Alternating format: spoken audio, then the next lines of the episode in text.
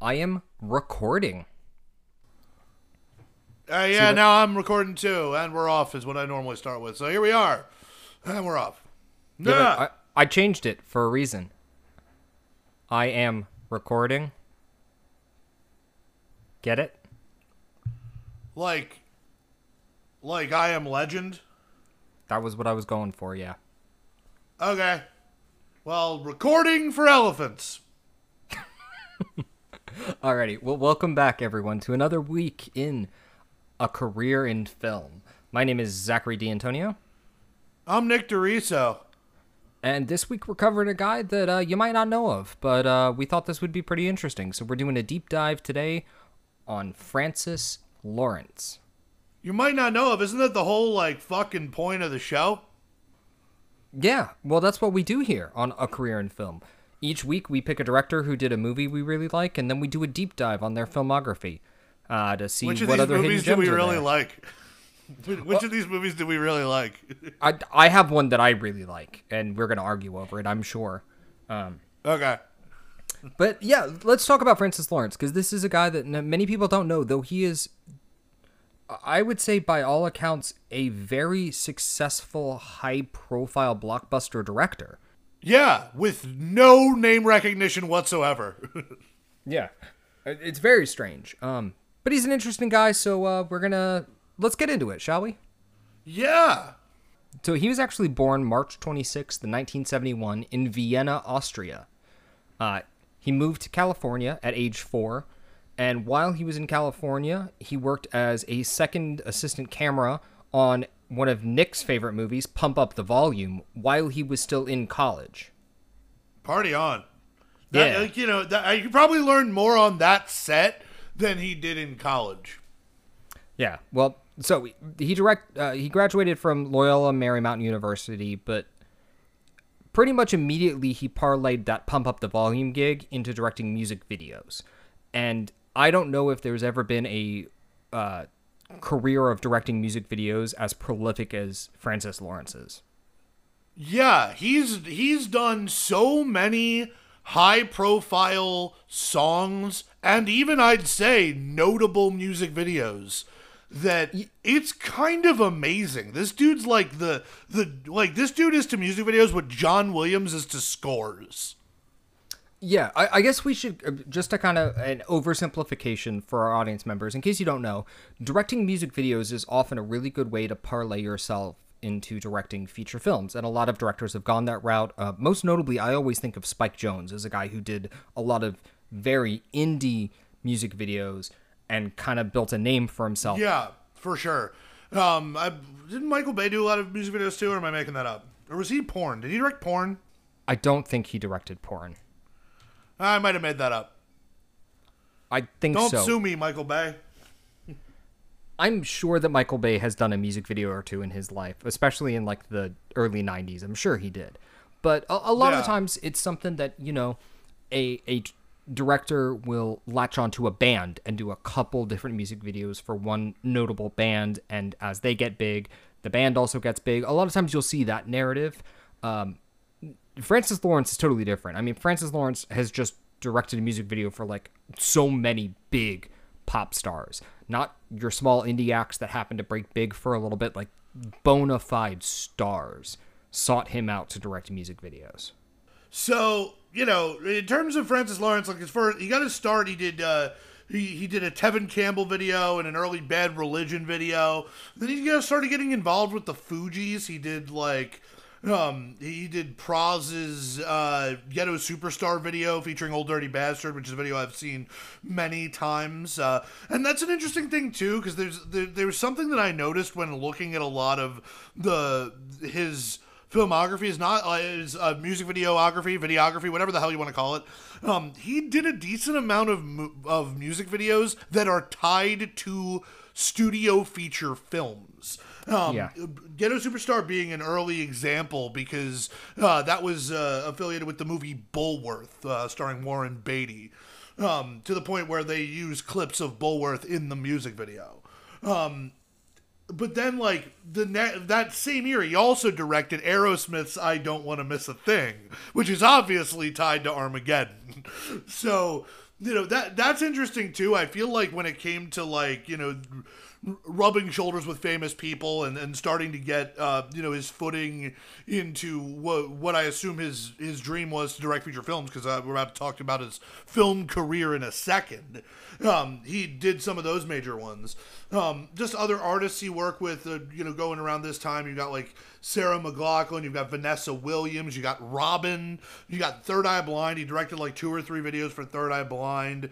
Enrique Iglesias. Lauryn Hill, so I believe he's directed individual videos of every member of the Fugees. Um, and then uh, Destiny's Child, he did Independent Woman Part 1. Um, he also did the I'm Like a Bird video for Nelly Furtado. Um, he did the Warning video for Green Day, and then he also did the video for the song called Warning from Incubus. So he's got both Warning videos, completely unrelated songs. Um, uh, he's got a bunch of J Lo. He's done some Janet Jackson. Uh, he's got more Aerosmith. He did he did Jaded, so he did like every song. Like he did one song off of two uh, Aerosmith albums in a row. He did the Call by the Backstreet Boys. Um, he's got a lot of Britney Spears as well. Where you've got I'm a Slave for You. He also did Circus. He did the the POD Alive video. You know that one. You have I'm just going fast, so feel free to jump in whenever you want, Zach. I'm sorry. no, no, this is like your thing. I honestly, the you've hit all the ones that I really wanted to point out, except for um, Sk8er Boi was in there. That was a music video I remember watching a decent amount of times back when Avril Lavigne yeah, was still in her height of popularity. Yeah, and I'm flying through right now, and I haven't even got to that because we still got Shakira's "Whenever, Wherever" and the the the Will Smith video for Men in Black Two, and uh, oh, and also just like a pill. rock your body, which I mean, think about that. That was huge. Justin Timberlake stepping out into like his first big thing. Rock your body. That's great. Yeah, well, he also did Cry Me a River right before that too. Mm-hmm. Um, and then uh, he also did Jenny from the Block. Um, he did Michelle Branch's "Goodbye to You." Uh, he also did uh, one of the least known OK Go music videos, which is "Get Over It." Um, which, which that uh, actually I, is one of my favorite OK Go songs and their music videos. It's one of the last one, like before they started doing the OK Go thing. It's just like their biggest single that's a normal music video is "Get Over It." Well, yeah, and the, but it, like you know, they also like the whole thing is it's got like fast cuts of dad jokes in between them playing music. So yeah. like it's a it's it goes with like old OK Go where it's sort of a simple concept done very well, and he does a very good job directing it. I, I uh, uh, and then he also did a bunch of Black Eyed Peas. He did like Let's Get It Started, um, and uh, Pump It Pussycat Dolls Buttons, Beyonce's Who Run the World, Girls, uh, Lady Gaga's Bad Romance. Now we're getting into like stuff he did when he became a director of other films as well. But I just kind of wanted to, you know, just do the music video sort of as a separate aside so I don't have to be like, oh, by the way, in between these two movies, he also directed the music video for Britney Spears' Circus. This dude is a very well respected music video director and honestly, I do think in Hollywood we can kind of discuss this a little bit at the end, but I think he's a pretty well respected blockbuster director, probably oh, within the Hollywood so. circles. Yeah. Um. So let's let's talk about it. Right before, I think only a year or two before he did Bad Romance, um, he actually directed one of it's a DC superhero film that just everyone forgets about. Uh, that is 2005's Constantine, and it is one of the reasons why I really wanted to cover Francis Lawrence, and you had actually brought him up to me as like a guy that we could do, and I, I was all over this movie. Um, I remember seeing it when it came out. I might have gone to see this in theaters, uh, uh, mainly because it also starred Rachel Weisz, who I loved coming off of the Mummy movies. But then it also had constant, uh, it had uh, Keanu Reeves in it, so it was a no-brainer. I, I was all over this. Um, yeah. Well, let's uh, yeah, so start us off. Give us a breakdown of uh, of Constantine, the the reason we picked the director. Yeah, so a lot of people are not as familiar with John Constantine. He is technically in that DC superhero canon, but like he was created by Alan Moore, who's most people know is one of the most famous uh, comic book writers ever. He's probably the most famous comic book writer ever, arguably aside from Stan Lee. Um, but John Constantine was originally a character, just a supporting guy in the famous Alan Moore run of Swamp Thing. And then Hellblazer Comics did a whole comic based off of John Constantine. And his whole thing is that he's a guy who can communicate with half demons and half angels. It's a lot of occulty stuff within the DC universe. And honestly, the character has had a decent run all the way, um, I think, starting in the early 90s and continuing on today. But yeah, so this movie basically takes a couple different elements from major Constantine storylines. Uh, basically, it starts off with John Constantine is performing an exorcism on a young girl, and it turns out that this exorcism is more difficult than the average one, and he starts to investigate why the demons are being more bold and gutsy. And it turns out that someone has found the Spear of Destiny, which is just a the big MacGuffin artifact, um, but they are trying to use it to raise the son of the devil. And John Constantine has to almost function as like uh, Batman would in like a detective manner, trying to figure out what's going on, why the demons are acting like this, who's behind it all, and what their main mission is. And I think it's just a ton of fun. Nick, you did not feel this way. So I would love to tackle Constantine from your perspective of what you saw wrong with it. As someone who's not as familiar with the Constantine character and the world of Constantine, what's going on? Well, yeah, okay. So, no, and I, I think that you know when it, when it comes to your personal preferences versus mine, I think that it, it makes sense that you would really like this and that I probably wouldn't. Um, it, I actually find it to be somewhat comparable to uh, Mandy uh, with Nicolas Cage, um, okay. and I find the movies to be the same, where uh, similar in the sense that they are uh, movies that have very strong visuals, uh, stories a bit complex. Uh, at least in terms of tone, I think it, it took itself uh, a bit more seriously than I would have liked it to. Um, and I also think so. Like the the biggest thing that really stood out to me, because like I, I you know I, all right I, am on board with the demon killing. And I think it took the the the script took a little bit too long to get to demon killing for me. Um, like it was the kind of movie where I, I I was sitting there a lot and I was like, yeah, I would rather be watching Blade right now. Um, so I guess the biggest thing for me was like the story itself. I thought was a bit convoluted, and if you're saying it, you know, it's several of these different John Constantine stories kind of put together. That sort of makes sense to me. I yeah. was I had definitely had trouble following what was supposed to be going on at several points during this. So and maybe it's because they're talking about a lot of like demonic lore and that sort of thing but like i didn't think the world building was particular like i thought the world building was was good but it was it was unclear to me where i didn't have anything to latch on to if that makes sense. Yeah could could i ask you this? So i i had given you kind of the archetype is spear of destiny someone's trying to bring the son of the devil constantine has to figure out who it is and stop him in that there's a lot of shoe leather with the character of rachel weisz who plays a set of psychic twins one recently commits suicide and the other one is a cop investigating the suicide that she thinks is not a suicide. And constantine gets wrapped up in that. Is that where you kind of i guess the movie let you down? That storyline because it, it's the beast well, I mean, I didn't get why the fuck well. she was there. Yeah, I mean, it was like, oh, cool. At least there's someone for Constantine to talk to, you know uh, mm-hmm. other than other than Shia LaBeouf. But like, yeah, I, I don't know. Yeah, when it came to her involvement and and why she was there and how it ties into the main crux of the story, I found that to be kind of unclear. And like, eventually it got there. You know, it's the kind of thing where there's going to be consistent reveals throughout the course of a movie. Like I eventually fig- picked up on what was going on, but I was lost for a large portion of this. Yes. Yeah, I, I, I totally understand that, and I think it is one of those things where because they are interweaving two different Constantine stories, that's the uh, even on a rewatch, which I did uh, not too long ago. I, I was like, yeah, this is the slow part. I really like Rachel Weisz and I like what she's doing, but I think that it just drags that overall narrative down, and it also she's supposed to be your the audience's way in because she's the newcomer to this all.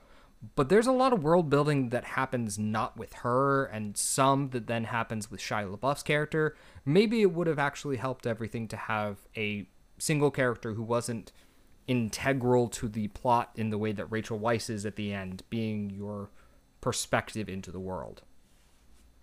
Yeah, I mean, if it would have been more of uh, giving gradual explanations to um, like Shia LaBeouf throughout the course of the movie, I feel like I would have been a little bit less lost. Now, granted, then I would have had to put up with, with Shia LaBeouf at that age, who it wasn't isn't my my favorite actor. Uh, I, I I think he grew into quite an interesting performer, but uh, child Shia LaBeouf was never never a fave of mine. Um, but like I I don't know, he he does all right. But yeah, I think from that perspective, somebody who is studying what Constantine was doing might be a little bit easier than also trying to figure out what this person's seemingly unrelated plot is and why she's there. Yeah, because I would disagree with you. I think there's the world building that's there is good. I, I wish they had more because I think the really interesting parts of this movie are all of that other world where you have the Hell's Bible, which is a major plot point. Everything involving uh, Djimon Hounsou as Papa Midnight and his club is all really cool the, weaponry. I mean, the the whole like he builds a dragon fire crucifix shotgun. Like all of that stuff I'm I'm so down for. It's when it gets into the weeds of, you know, the psychic is required to bring the son of the devil back. Did the psychic that is that Rachel Weisz A or is it B? Did Rachel Weisz A kill herself? That's where I get in the weeds of this is maybe a little too much. So like like when the like when the plot happens. When the I, I call that like I can't totally say B plot, but because it wraps into the ending plot, but I think yeah. That's the B plot. I mean that's a factor. Um I don't know. Yeah, I mean it's you know, it's the kind of thing where also I think I've you know, I generally have um due to my uh, my my Catholic schoolboy education, I have you know some knowledge of various religious lore and that sort of thing, and a lot of the lore here was my knowledge of that didn't help me. Um, this is all sort of either made up or, or deep cuts that I'm not as familiar with. Oh yeah, um, most of this is gobbledygook, but like I love that yeah, kind of gobbledygook. That, that, but that's a factor too, and so it's yeah. There, I mean, I don't know. There's, I feel like there's this is a an oddly wordy film. for what it is. Yeah, because it's not an origin story for John Constantine, so they have to like they have to set up the rules of Constantine's world, and there's a lot of shoe leather that goes into that. Where I would say almost every supporting character, other than Rachel Weisz, is there to deliver some form of critical exposition, if not multiple. Yeah. I talk about the supporting cast. I do think that's one of the strengths of this movie. I think pretty much everyone in it I don't mind young Shia LaBeouf because he's used so infrequently, but I think everyone else is great. You got Djimon Hounsou, you've got Tilda Swinton, um, you got Peter Stormare. I can't ever remember the fat guy's name with the shifty eyes from Identity, but I love him. Yeah, wish there was the more of him. Guy. I always forget his name too.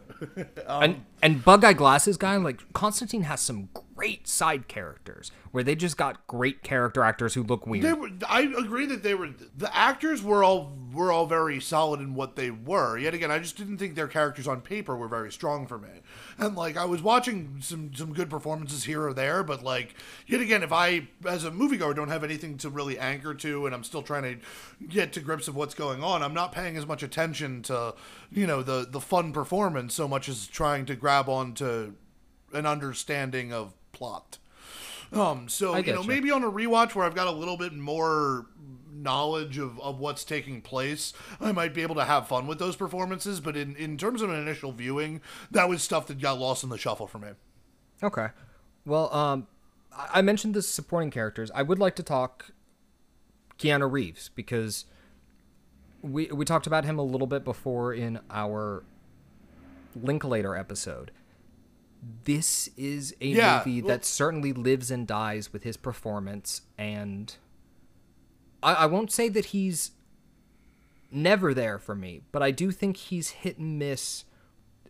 Constantine's always supposed to be like a little bit more serious guy, but he definitely does have like a slightly sarcastic edge because he's just more knowledgeable than most worldly beings. I don't think that Keanu was the best choice of actor. I think he's fine, but I do think that's a weakness of this film. Oh, I, I, I actually would take it farther than you. Although you're probably not surprised by this, but I, I think that the casting of Keanu Reeves in this movie is, is a pretty egregious miscasting for me.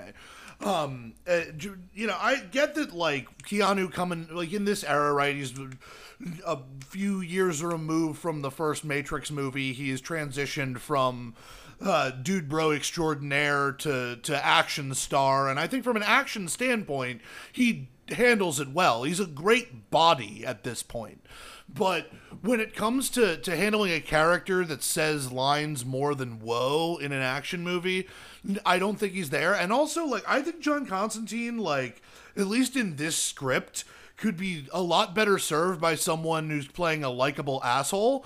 And while Keanu Reeves is a likable dude, he's also pretty far from an asshole, in my opinion, at, at, most areas of his career. So, like, a Ryan Reynolds type, which at the time could have been Ryan Reynolds, but, like, probably not. Like, this is maybe a, a couple years after Waiting. Um, so, this is before he was really an action star. But that sort of, like, sarcastic lead that could have led, you know, that, that could have accented the, the comedic dialogue of this movie. Um, I, I think that that would have behooved the this movie in general. Because I, I don't know yeah, if that word choice is right. No, no, no, I get you. I don't think he necessarily needs to be a likable asshole, but I think the asshole quality is important to John Constantine, and particularly the backstory that they kind of pasted together for this movie to make it a little bit more palatable to audiences. Like, I think you need that edge, and Keanu tries, but I don't think it never gets there. Like, I hate to bring up a guy that we just talked about, but a Sam Rockwell, someone who, you know, uh, he generally reserves it only for his real weird indie shit, but like someone who's like really not a nice person, but is able to deliver deadpan jokes and one liners and quips might have really helped this. Yeah. Like, you know, I'm also thinking, like, because it comes down to me, like, I was a bit skeptical of the casting of Keanu after the first exorcism scene because like he comes in and like he, he he punches the demon in the face and calls the demon an asshole right something like that something like that happens and I, yeah i was just like this this needs to be somebody where that's funnier in this particular case it just it, he did he said the line it just didn't seem like a skill set that he possessed. Like I don't know if I'd cast um, Keanu Reeves as, as John Constantine now, post John Wick. Like I think it just needs a little bit more personality. A little bit more personality, and I think maybe even a little bit more of an edge to him. Uh, I always think about the scene with the electric chair with between him and Papa Midnight. I think that's maybe Keanu's strongest scene in this, and he's having to play a couple different levels of the fact that he's dying of cancer. He's still got the mystery and detective to solve. He kind of cares about the girl, but doesn't want to get involved in that. I think that's the one time where Keanu kind of comes together fully as the character on the page for me. And the rest of the time, he's always missing one of those aspects. And a lot of the time, it's that hard edge of this is a guy who tried to commit suicide, has been to hell multiple times, deals in demons every day, and is jaded by it, but also feels that life is unfair. So he's got a chip on his shoulder. All yeah. those levels don't really come through. Um, but I feel like we've talked about it a lot. The only other thing I really want to mention is I love the production design. Uh, it's very clear that they're trying to graft off of that like late 90s portrayal of LA as being just a really dirty, city. Uh, it reminds me of like uh, Seven, um, a couple of those crime movies like that. And that's the setting, even though they don't necessarily do a lot of like sightseeing pointing it out. But it's just got that feel to it. Uh, and I also think the design of hell is pretty cool. They modeled it off of an atomic bomb and the footage of the immediate post blast and how like everything vaporizes and is in partial vaporization. I think the hell design is interesting for this. What do you think? Yeah, I, well, I, I'll say that, and, uh, and I don't want to get to through lines with the filmmaker too heavily early on, but th- there's one thing that I think there's no question of whatsoever when it comes to Francis Lawrence, and it's that he knows how to to paint a very unique picture visually. Yeah. His movies look good. They look good and they're identifiable without like an auteurism to it. Yeah. Yeah, I'm, I, this is why I wanted Yeah, to bring no, this up. I, I can't say like that. The visuals in this movie are the standout thing of this movie for me. specifically for this movie absolutely I- i do think i can't say he has like a way with iconography but there is just something it's not like a mastery of imagery with someone like a nolan or something but it's it's there's something there to him. Yeah, it's his finest work since the "Get Over It" music video from OK Go.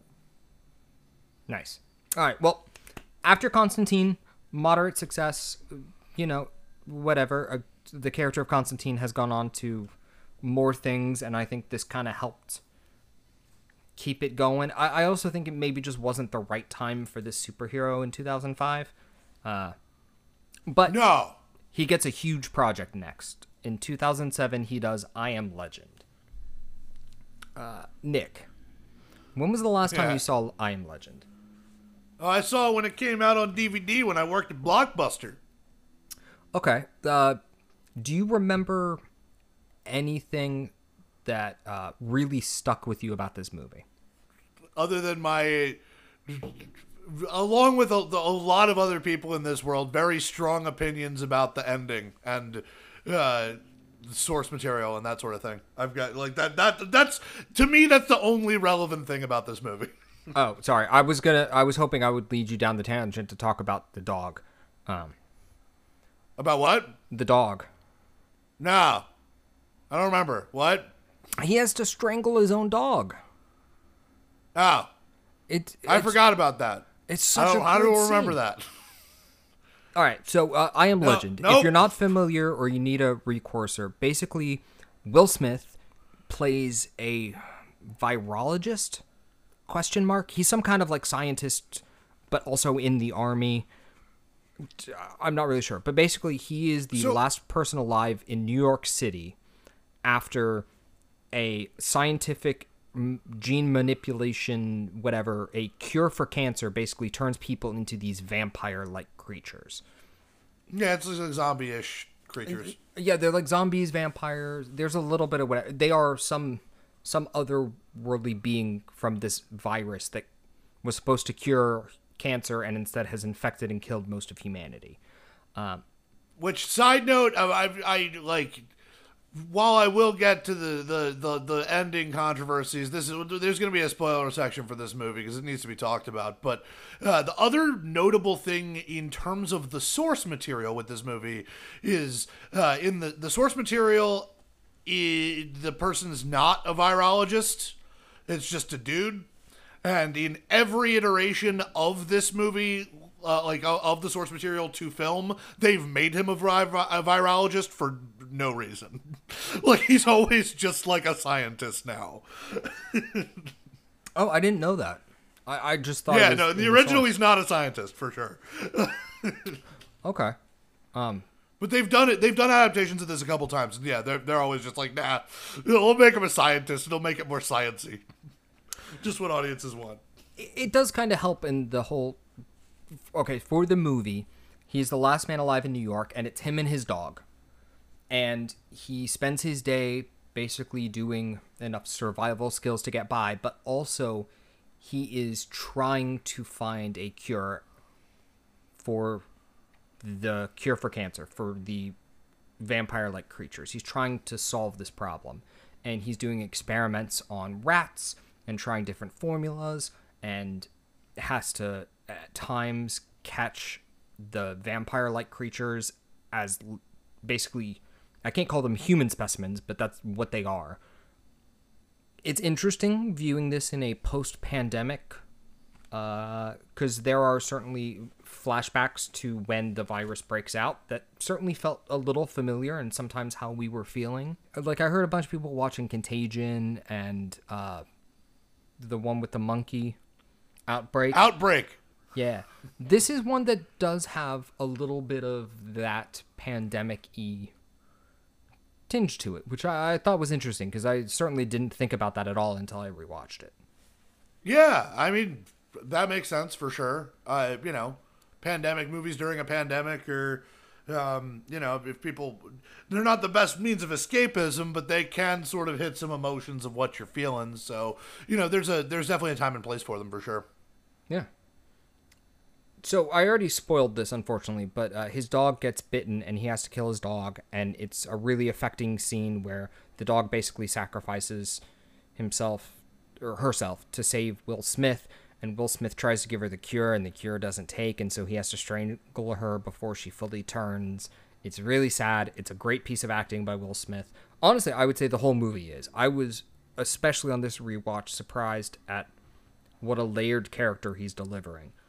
And they do a very good job of building, they do a very good job of making the direct connection that the dog is his last tether to his old life and his uh, wife and daughter who are both deceased now. So like they they really layer that home hard and their relationship I mean, it's the only person that he talks to and basically taking care of the dog gives him a wonderful immediate set of circumstances that he has to deal with. It's one of the things that like keeps him going because he has to sh- food and shelter for the dog and make sure it's got its meals and you know, he gives the dog baths and protection. So that's like it's a big moment for him and the character becomes unhinged afterwards. Aside from that, uh, without going into spoilers, I think that the design of the creatures you know, some of the CGI doesn't totally hold up now, but I think it's a fine design. I think more so the thing that we want to talk about is the imagery of the post pandemic New York City, where a lot of things are overgrown, a lot of wreckage and rubble, but you still get the bones of New York City. I think, again, going back to his strengths as a visual filmmaker and particularly with his setting, it, it's really great. It's like that scene from uh, 28 Days Later, but not little bits of London filmed at five in the morning. Like he's running all over an empty New York City, and you believe it. Yeah, I mean, I think that that, that element is there for sure, and, and you know, uh, I I mentioned before I'm not a, a, big fan of of movies that are, um, you know, solo ventures of you know one character walking around place um, I my ADD's too strong. I lose interest too fast. This one did, if I recall, hold my attention throughout most of it, and I think a lot of the the empty New York visuals are a big factor in that for sure.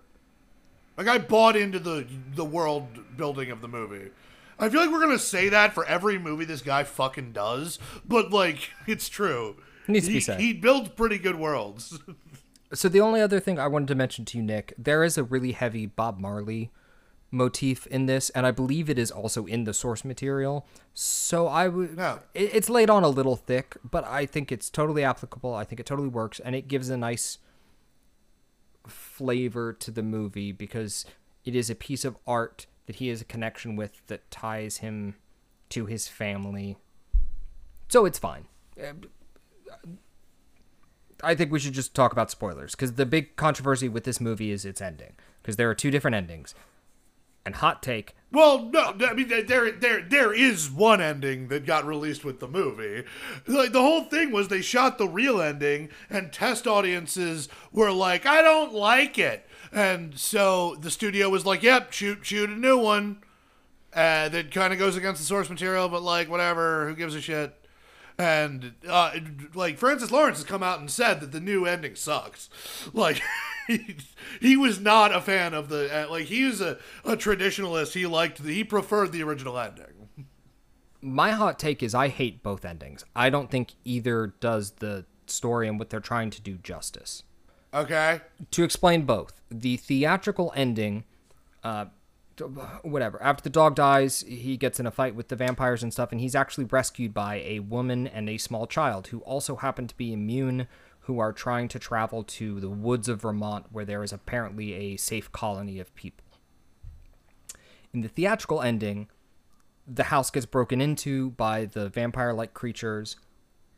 They realize that his latest cure is working on one of his vampire human specimens. So he gives the lady and her kid the cure and puts them in a crawl space and then basically sacrifices himself and blows himself up along with the rest of the vampires in the house so that they can get away. And the post or not the post credit, but the ending is the lady and the son or I don't even think it's the son. The lady and the boy arriving at the colony and in voiceover she's like he you know, he was a legend because he found the cure. That's where we get I am legend. That's what everyone hates. The original ending, which is now the alternate ending, which was released, is they've cornered themselves off in the bottom of the lab and the big bad vampire takes his blood and smears a butterfly in the window for Will Smith to see.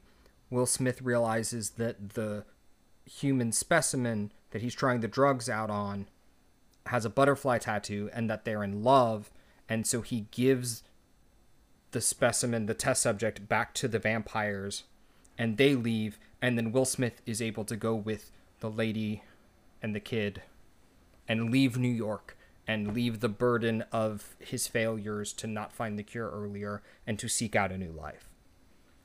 I would argue that both endings suck because the original ending does not really uh, hammer home the fact that like he's cured it, everyone's going to be fine, and yes, there is a safe colony for us to go to. The theatrical ending is just kind of anticlimactic. I mean, the lead blows himself up in a situation where you don't think he really has to, and everything's wrapped up with a bow a little too neat. It totally abandons what is supposed to be the main theme of the title, I Am Legend. The quote is, I am the dark legend of the new world. It's supposed to be that from the point of view of the vampire like creatures, he would come along as this otherworldly villain, kidnap and experiment on one of their community members, and then kill them and dump their bodies. I don't think either ending really handles that well. And see, I'm going to disagree with you because I, I think that the I read that when I when I saw the original like the original ending, the non theatrical cut ending. The the impression that I got from it was it showed that the the vampire creatures were sentient and it showed that Will Smith had kidnapped one of their own and was performing medical experiments on them and he hits the realization within himself that in this world in this universe he is not the hero he is the villain. And that to me read through perfectly fine in the original. I don't think it was a slam dunk. I think that you know it could have been a little bit more clear for sure.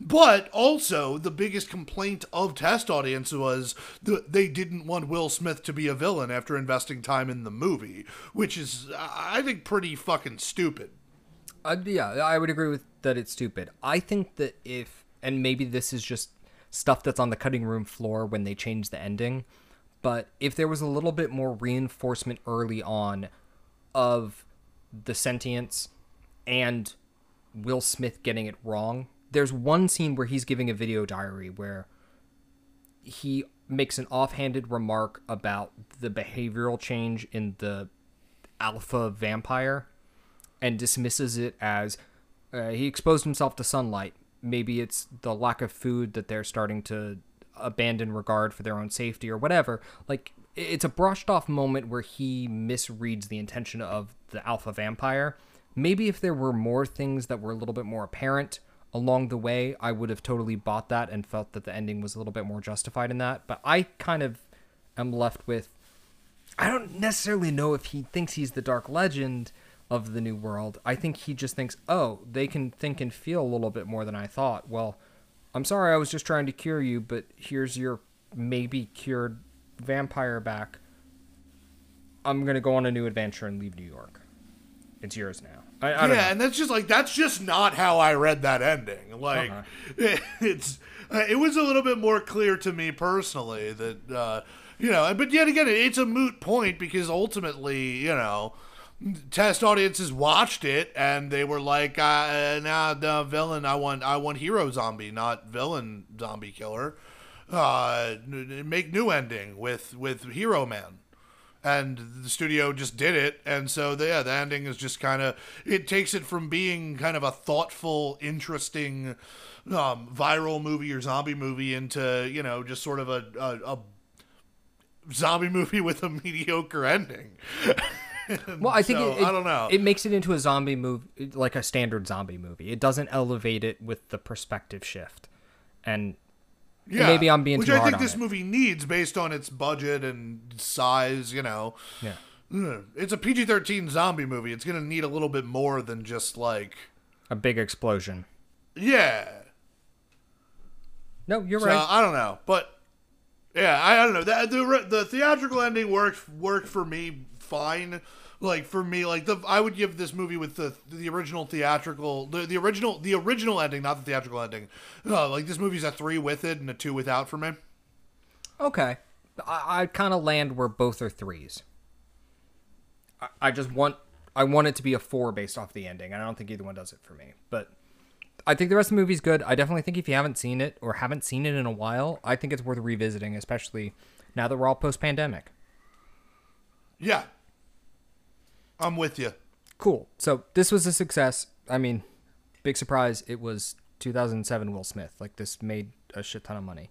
Uh, so he takes that and cashes it in and does 2009's Water for Elephants, a movie that Nick Damn, has. I was expecting you to say the Britney Spears circus video. Oh yeah. Well, there's some circus in this. Yeah, was that a song for this movie? It wasn't. It can't It would be been. funny if it was though. It can't have been. It cannot have been. That is accurate. All right, so- Sorry, what were you saying before I just started bullshitting? No, You, you don't have have me bullshit time. There's, you have some strong opinions about this movie, much stronger than I have. Uh, yeah. I, I want you to take it and tell me why I should watch this movie. because it's fucking hilarious. No, th- this is this movie's in the the the so bad it's good category for me for sure. Um, but like the thing is, is I don't know it. It's one of those movies that like I I think it's a lot more fun to describe than it is to actually sit through.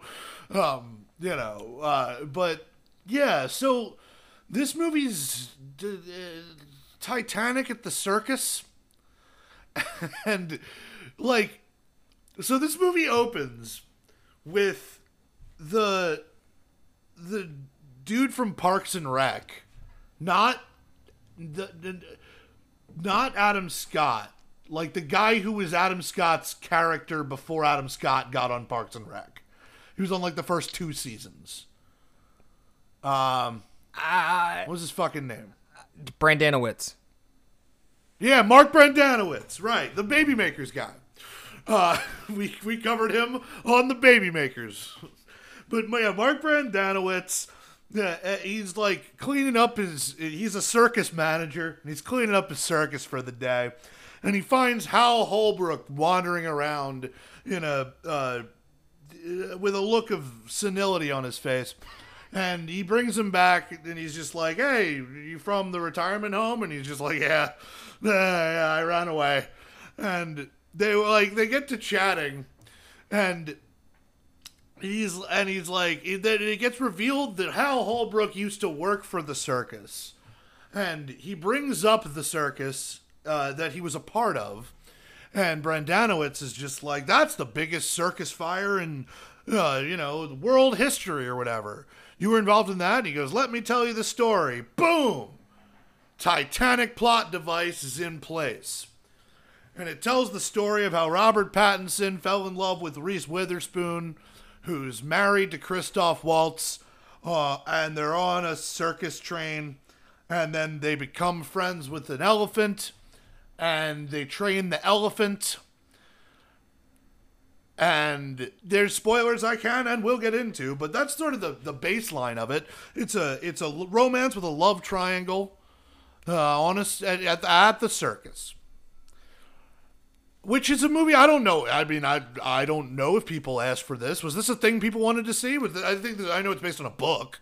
I think it is a formula particularly effective for romance stories, especially so if you're going to set something a period romance movie, you have one of the surviving characters set it up sometimes you reveal who exactly they are in the story sometimes you don't but like you get the whole main plot through flashback i think that's pretty standard you've got that in i think of the notebook i think of titanic Yeah, I mean, I don't know. I mean, I'm sure the plot device is common for sure. Uh, the the the other thing that I find utterly hilarious about the the plot device in this particular case is it, it it's ignored until the movie's about to be over, and you just totally fucking forget that it's Hal Holbrook telling this story to Mark Brendanawicz. Like, I- like I could get more into it when we get to the ending. I just needed to set that up, right? yeah it doesn't Like, in have terms like of the, the movie cutbacks itself- Wait, what? like uh, am i correct in saying it, it doesn't have the cutbacks like you're not constantly checking in with bill You paxton never talk to boat. Hal Holbrook until this movie is about to be over. yeah Like, which is fine, but it's weird because, like, you forget that that's the plot device because you just sort of get wrapped up in the world of the movie. Like in Titanic, they check in every now and then, and the bearded guy says "fuck," and Bill Paxton's like. Uh, tell me more, and then they go back to Titanic, right? Like it's jumping back and forth. In this case, they got Holbrook and Brendanawicz, and they shot for a day, and it's at the beginning of the movie and the end of the movie to bookend it. But like beyond that, there's you know it, it's not not a thing. They don't even bring him in for any narration. It never happened. Yeah, uh, it- it's a it's a good crutch for a, a romance story. I think we should also mention this cast is interesting. Just before we get into like the spoilers of the plot and stuff, this is Christoph Waltz coming off of his breakout in Inglourious Basterds, where he had like a run of like five or six big budget Hollywood movies, and this was his like only foray into romance. I think. I mean, he's playing the asshole character, but like he, he was huge at the time. You got Robert Pattinson, who's trying to figure out his post Twilight demeanor. I think Twilight movies are still going on, right? Oh, I would yeah, I would say in the this time period, I believe so. Yeah. And Reese Witherspoon is always Reese Witherspoon. I mean, I, I don't really have anything to say about her. Like, she'll always be a movie star to me. But you've got those two guys who are maybe these are the two next big things.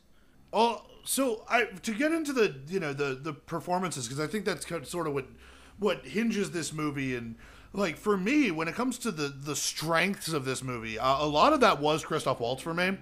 Um, I thought his performance in this movie was excellent.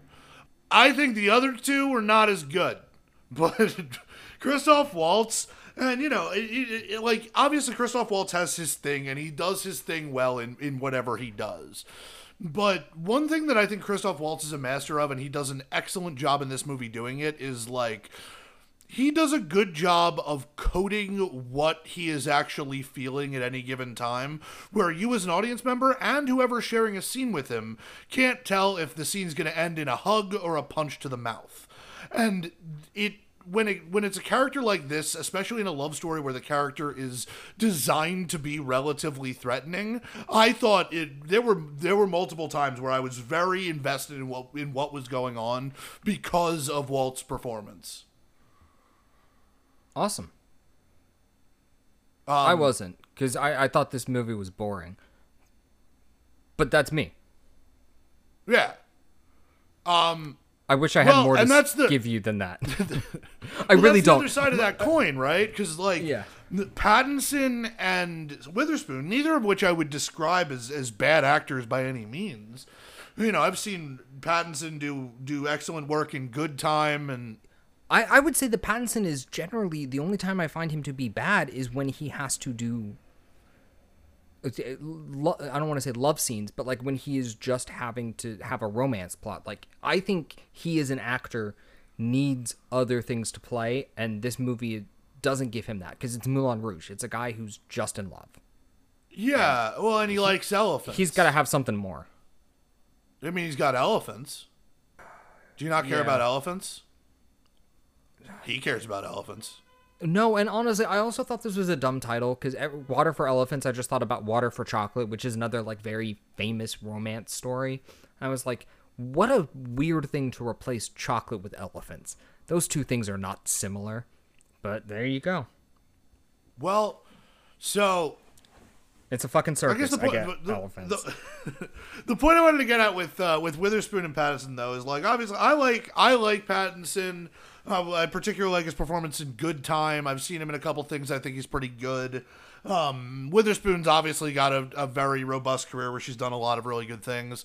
The thing that holds back this for me was not necessarily like anything to do with their individual performances, but like when it comes down to it, I just didn't think the two of them had any chemistry whatsoever. And so, no. like, for a romance movie, that's not good. And also, uh, so I know we've talked about the parallels to Titanic. It's something else I should say. I I haven't seen the movie Pompeii in a while, and I remember it being pretty bad, but I feel like it had this aspect too. If you're gonna set the story up with, you know, oh, it was a love story that happened during this big disaster, and it's also the time, the timelines are gonna run congruent to that. The brilliant thing that Titanic does is it invests so much time right up front explaining the disaster, how it happened, what's happening at every second, so your characters can go through this disaster for a long period of time. The stakes can continually get raised, but you as an audience member always know what's going on. This movie doesn't do any of that because it's just, oh, that was the biggest fire and blah blah blah that we've ever seen. But it's not like someone's talking you through like how it all happened, what's going on. It, well, it, go for it. The movie, the movie does explain how it happened. Uh at, at the same time, we, we need to get to spoilers to do that. Is there any other pre-spoiler things that need to be addressed? No, I don't. We should talk so about this. Yeah. So, the ending of the movie. If you don't want to hear it, fast forward. I don't know, five minutes or whatever. Um, yeah, but so first off, it's weird that he says circus fire in the opening scene because there isn't one in this. There's a stampede. All of the animals get released. And it's because of their romance. It's adjacent to their romance. Like the, the, the indication is this this giant circus accident is because of the romance that's taking place. So like it does set it up that way. Now, granted, it, it's not real. Like Titanic, the Titanic is a very well documented a- event that took place. Th- th- this circus accident's just fiction, right? So it would be in bad taste if Jack and Rose like broke the Titanic.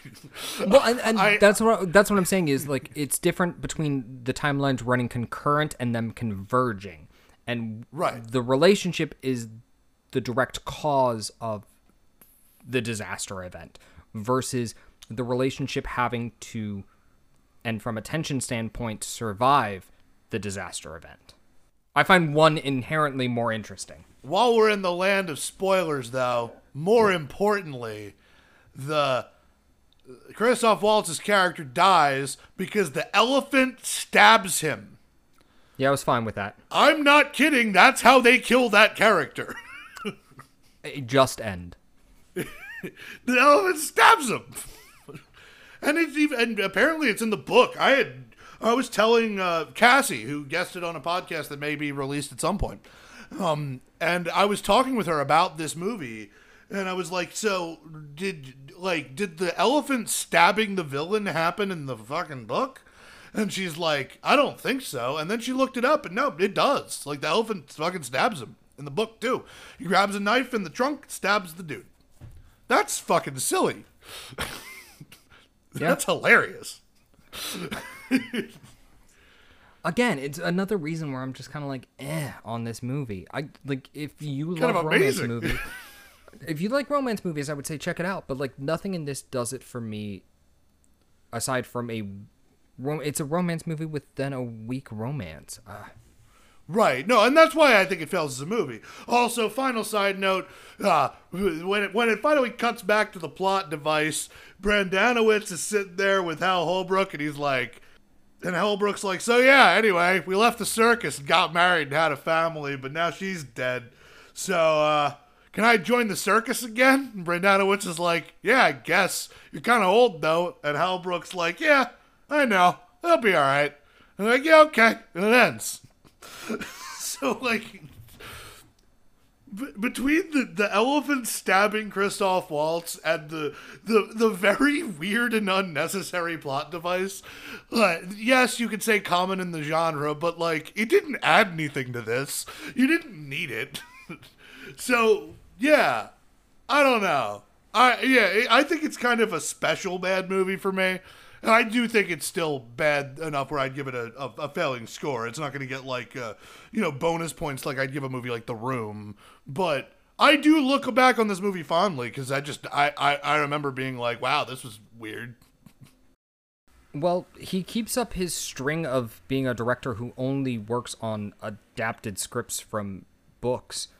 And he is hired to continue the Hunger Games franchise. So in 2013, he directs the second Hunger Games movie, Catching Fire. How, how do you want to tackle these? Are we like,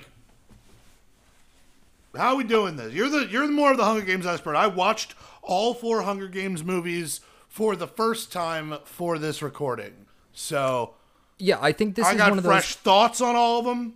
But like, you got to Yeah. run this show. I can't run this show. All right, dear listener, we can't talk about the second, third, and fourth Hunger Games movie without talking about the first one. Uh, I really like the first Hunger Games movie.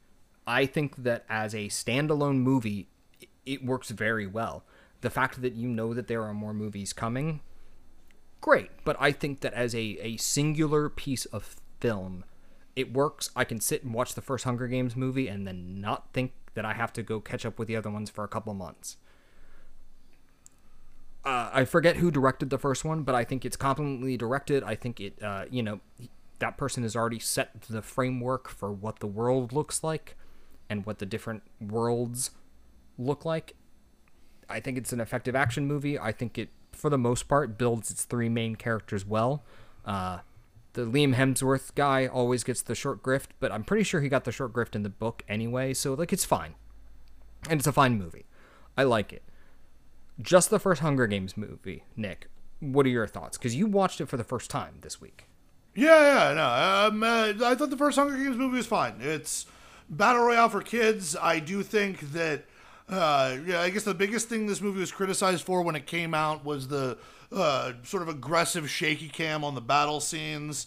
Um, I agree, uh, but also, you know, you got to maintain your PG 13 rating somehow. So, you know, let's have it look like fucking weird whenever the, th- there's an action scene.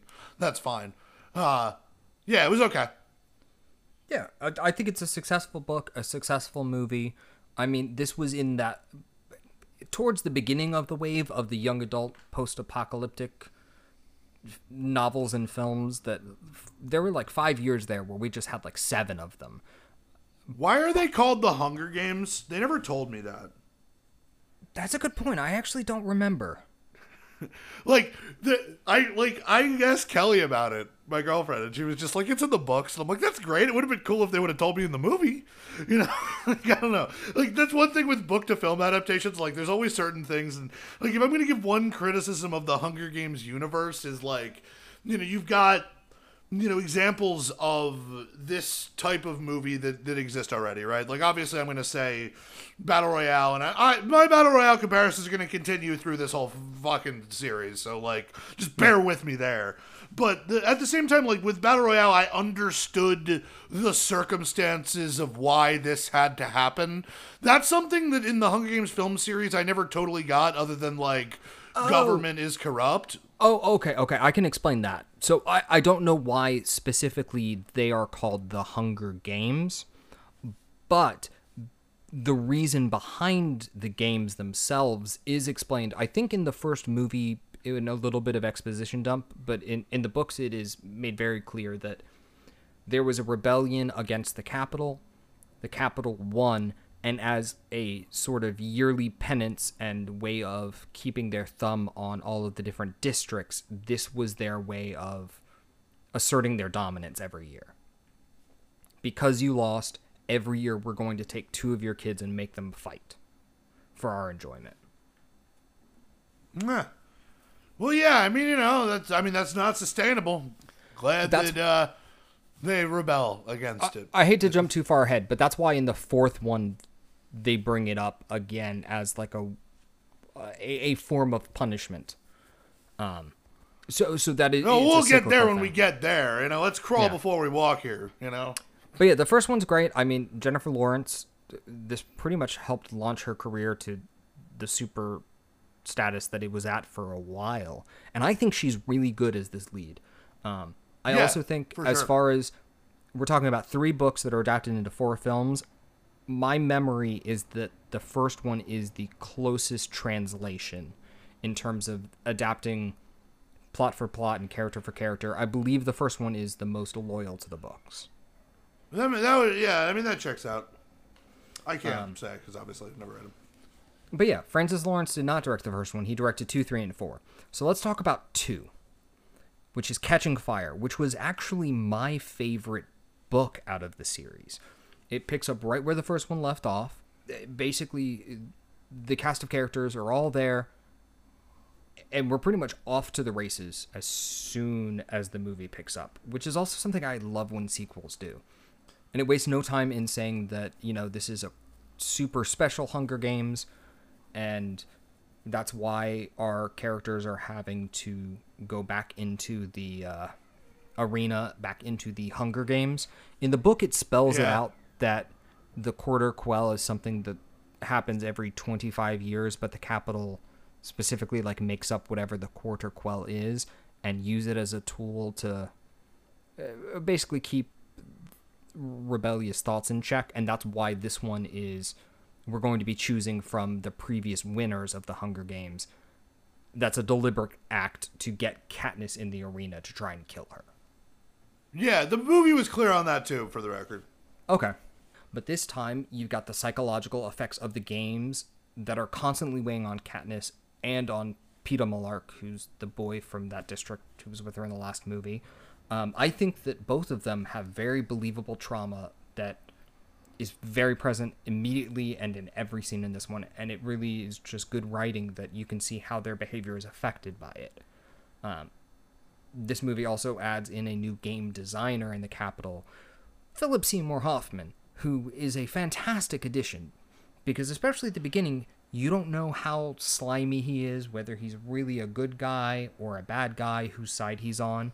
I think he's great in this.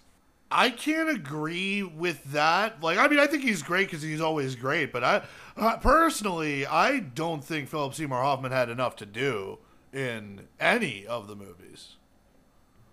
Well, I, I could say that never has too much to do because he's so good, but I think he helps so much to the political overplot in this movie. So, if you're not familiar with the Hunger Games, there are 12 districts, two kids from each district. This time, all of the champions or winners of the Hunger Games from each district are coming back and are forced to go into this fight to the death arena again.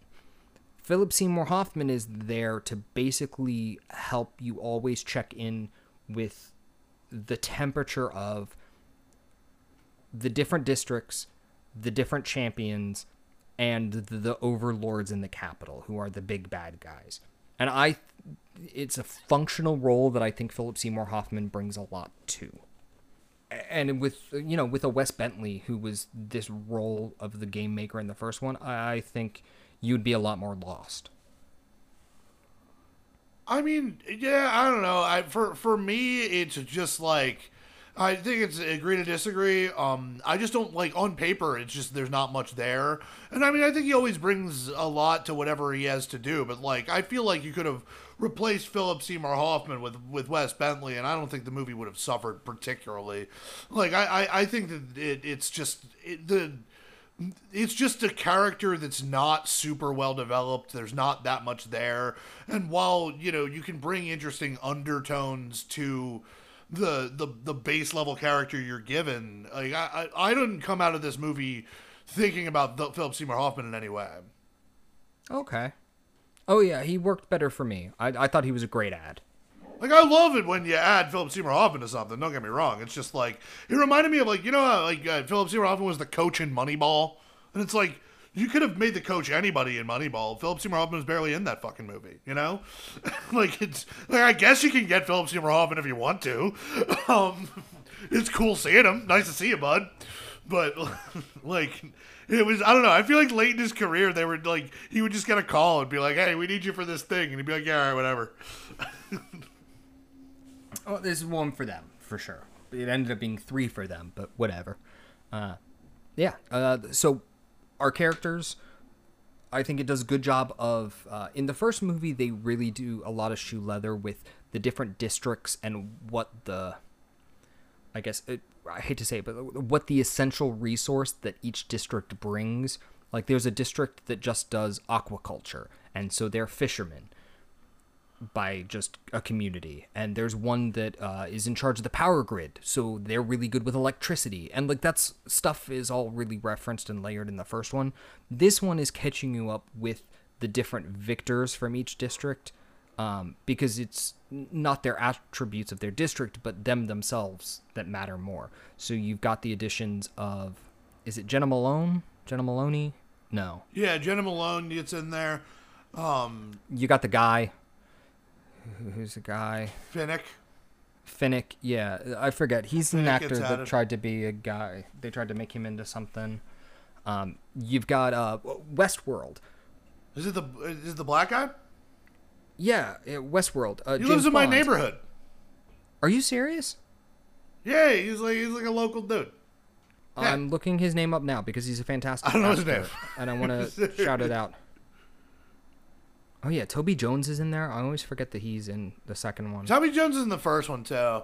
Uh, which also I want to just uh, side note. I love Stanley Tucci in in this series, and I love Woody Harrelson in this series. Those are two actors that are they're in the series as a whole. But like I'm just a big fan of both of the them and the performances they give in this. actor's name is Jeffrey Wright. Huge Jeffrey character Wright, actor. Giant arc on Westworld. Uh, Jeffrey Wright's great, but like Jeffrey Wright comes from the electricity district, and that's why he's so good with the codes. And they have the electricity plan.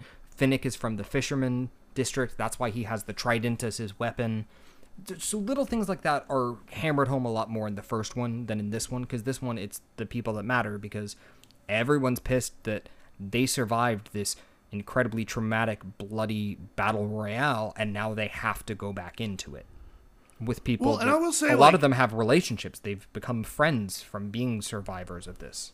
like I will say like the first movie uh, I was aware of the, the few characters the movie really gives me but I like th- when it came to the the districts like I think they give a decent enough explanation of different areas and, and that sort of thing uh, but it was pretty minimal and it didn't give me a lot of connection to the various characters throughout the movie uh, This one, they give you a lot stronger character intros and people that are a lot more identifiable. So that's a reason that I heavily preferred this movie to the first one.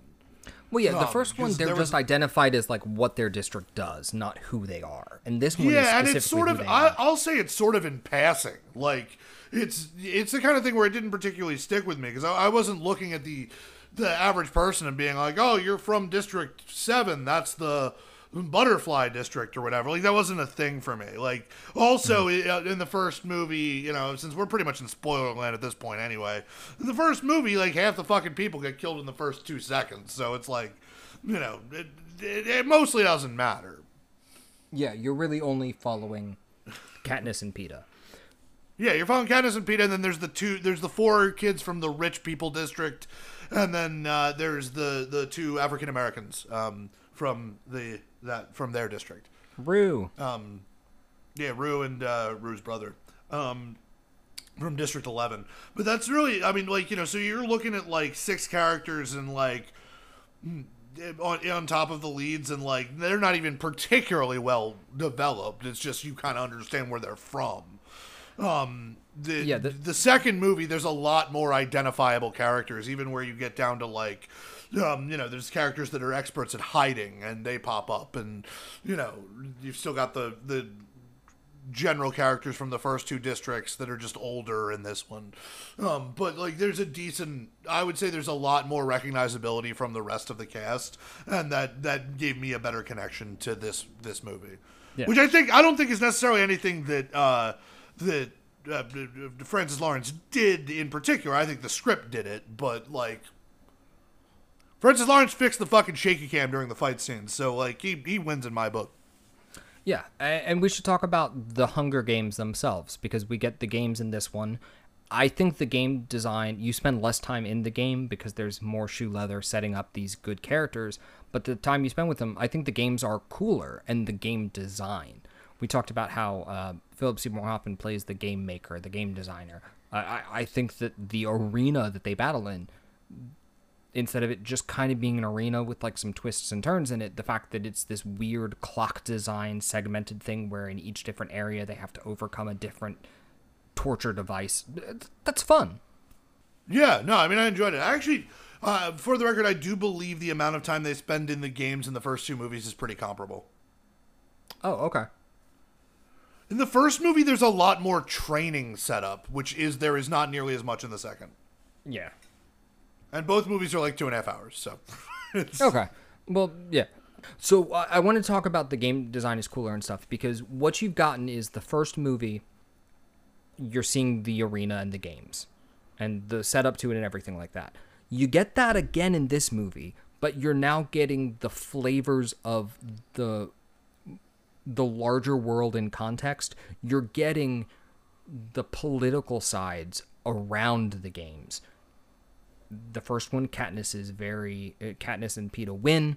They are very defiant of the Capitol. It starts to spark whispers and talks, and this one picks up with, "You guys are the champions." The last one, you're gonna do whatever the fuck we say because we want to squash these whispers and these talks. And then they get sucked back into the games, and now we're getting the larger picture of maybe there's something bigger here stirring. And this one ends with a giant cliffhanger that there's a rebellion going on and they basically like break into the arena to bust them out so they don't have to all kill each other down to the last person. And the movie just ends with Katniss waking up in the rumored destroyed District 13. And that's it. yeah. Um. It's cliffhanger ending that doesn't there. bother me. Notably, Peeta is not with them. Uh, yeah, Peeta's not with them. But Um. but as far as cliffhanger that's go, also it's a pretty stark cliffhanger ending, but it never bothers me too much. Like some of like some book adaptations do. Like it's much more stark than like a Harry Potter uh, or uh, a Lord of the Rings or some of those other trilogies. Like this is a true cliffhanger ending. Yeah, I mean, in the sense that you don't get you don't get necessarily closure on the the situation of the the world. There's, like, I mean, I do. think, I mean, like, there's a clear. I think there's a clear ending to the games in the sense that all villainous parties are eliminated. So, like, I mean, it's there's a cliffhanger beyond that, but also I don't find it to be particularly unsatisfying. Uh, Yeah, I, I'm trying to make the same point that like it, it's a satisfying cliffhanger. Yeah, like the movie still has a, an ending pre cliffhanger. It's almost like the cliffhanger is an add on to it. Yeah, sounds good. And that is also the moment where the movie transitions from being a battle royale battle royale clone in the first two movies to being a battle royale 2 clone in the second uh, in the third and fourth movie, which is inherently less interesting. I, yeah, it's a lot less interesting. So, uh, the second one's a success. People love it. They say, "Give me more." All right, cool. So we're gonna break the third book up into two different films. Something that was And that popular at the always sucks. That's always always, a bad move from for in terms of like it's a good move in terms of money. It's a bad move in terms of creating good film. Um, so I want to talk starting off with Mockingjay Part One and Two.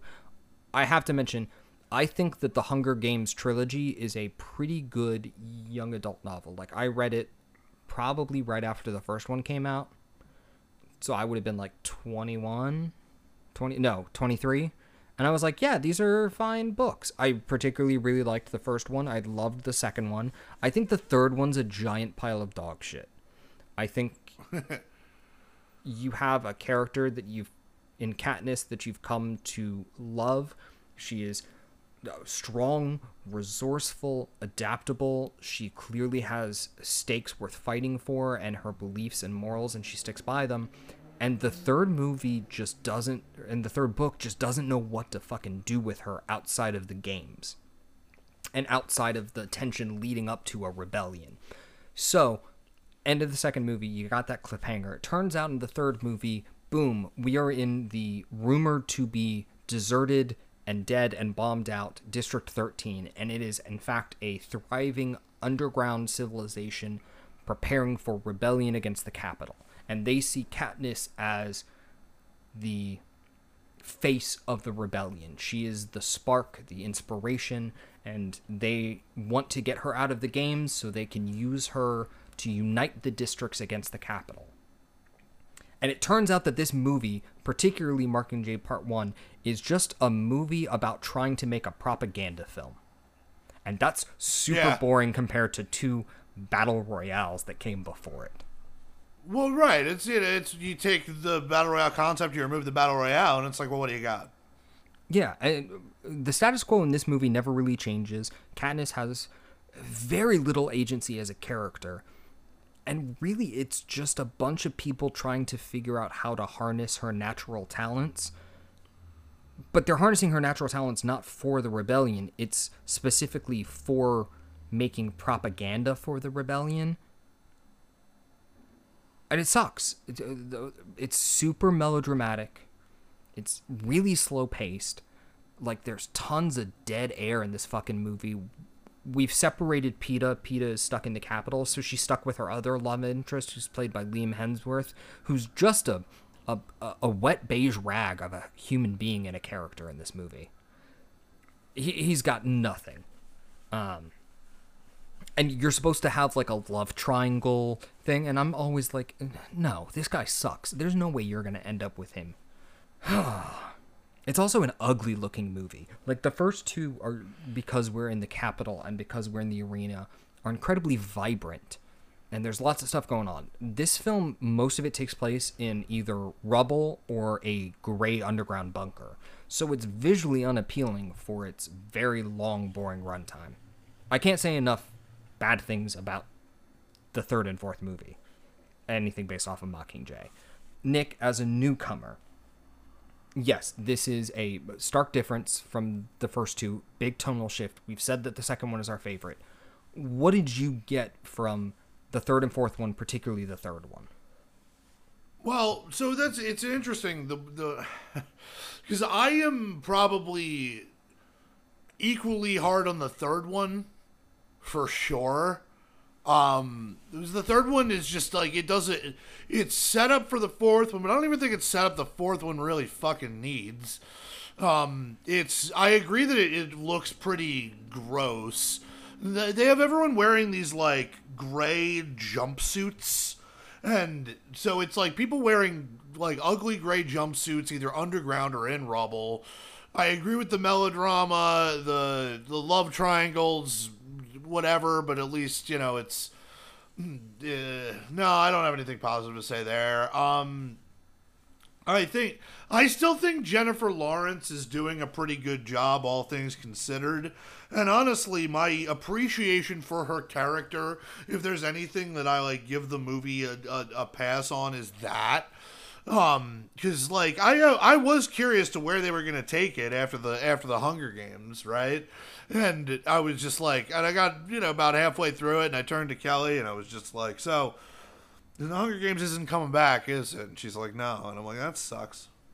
that's that's where I was at with uh, with the third one, and then you know, it, yeah, in terms of overall action, it's you know, it's the shortest movie because it's the least for it to do. But like, apart from a couple good trailer scenes with some troop rallying, you know, bullshit, like. Nah, it, there was there, there this this was absence of anything really. Well, yeah, because again, you say like a couple good trailer moments. The whole movie is about trying to make a trailer and trying to Yeah. capture Katniss's natural energy and charisma and her valiancy. Is that the correct word? Yeah, sure. Basically, it's trying to capture that on film so they can get the rebellion going. But technically, the rebellion's already started at the end of two when they break them out of the Hunger Games. Yeah. and it's going Well, the whole a- time through this a- movie so it's like th- th- there's so little very little stakes and very little going on like if you're going to do this big overarching political narrative about what goes on behind these torturous games that are cruel and the battle between the people who are oppressed and the overlords there's very little of that in this movie, even though it's framed as like the rebellion. It's Right. it's really not. When Like, it happens, I actually think it looks pretty good. It's just it's usually pretty short. And yet again, I think they're sort of hampered by the young adult nature of it, right? Like um, you know, you can't have brutal bloody battle scenes in a in a, a family film, you know? but it's not like there's a lot of but- brutal, bloody battle scenes in this one either. I mean, a lot of that happens in the second one, is where you get Well, I'm like you footage can't- you- of you cannot- the battle. you cannot have it, right? Well, in this one, you know, they, they blow up the dam in this one, and um, they uh, there's the ones where they jump up to the trees and then they say the Katniss quote and blow everybody up. Isn't Like, yeah? there's a couple that scenes happens. that, that look pretty good. You know, it's like at the same time, it's you know these are these are snippets, these are vignettes. They're for they're for a trailer. In terms of actual like content that gets me going in this movie, it, it doesn't it, it it it's barely existent. But when it happens, it's you know it. He does a good job with that. I think he's just more hampered by the fact that you know you had to break uh, a, a book that probably probably the most lacking in in entertaining content and had to put it into two fucking movies. Yeah, I agree with you. Um so the only other like big plot thing of note in this movie is that Peeta has been held by the Capitol and they're using him as like their propaganda agent. And at the end of this movie they go into the Capitol and steal Peeta and uh, Jena Malone and the other people who they didn't get out of the Hunger Games at the end of the second movie. That's like the the big shift, and that's the cliffhanger that they leave us on in this one is that Peeta's back, but Peeta hates Katniss now because he's been brainwashed. Yeah. Which like I found one of the funnier things in the third movie was how much so many of these rebels would watch Peeta in the propaganda film and not like understand that he's clearly brainwashed. You know, because it was always a crowd just like, "Hey, they said he said we're we're bad, but we're good and they're bad." It's like, uh, well, like clearly this dude's head's not together. Like, come on. Yeah. The masses are dumb. That's one of the biggest things that the Hunger Games taught me. Just People So- are fucking stupid. Yeah, I just uh, I I think that the third one, particularly Mockingjay Part One, is a, a, a real mess, and it's the it's the shortest runtime, but I think it's the sloggiest movie to get through in this four movie series. Yeah, Mockingjay but Part I'll Two. say I'll say this. I like the fourth one. I mean, like obviously I didn't like it as much as the first two movies, but like I thought it was an improvement on the previous one, and I'd even argue it's a passable movie. I don't totally get there, but I do want to talk about it. Uh, I, I think it's a step up from Mockingjay Part One. Mm, we'll get into it. Um, so Mockingjay Part Two is Philip Seymour Hoffman's last role. He died while they were filming, so there's uh, like I think one or two scenes where they had to write his character out or around it. Um, Yeah, no, that's pretty. It's pretty obvious to be honest. it's pretty obvious, but I also don't know if it totally hampers the. It kind of hampers the movie. Um, I mean, I didn't. Yet again, I still just didn't think his character was a particularly important character in these films, so it wasn't a big deal. But there's just a lot of. There were several scenes where I'm like, Philip Seymour Hoffman would have been there if it weren't for him not being there. And then like, there's a scene where he writes a letter instead of having the scene. You know, like it was clear that like they didn't get to too much filming. in uh, the books it's a little bit more apparent that like he is I, hesitate to use the word conniving but he is always looking for his self advancement, and at the end of it, he becomes the leader of the new society. I I think it's a more apparent that he is pulling some strings here and there for his own advancement, and also just because he doesn't like the character that is um, Yeah, Coin. That's her name, Coin, uh, played by uh, Her Julianne name is Moore. Coin. I don't know why. I found that character name to be hilarious. I don't know. I have no idea why.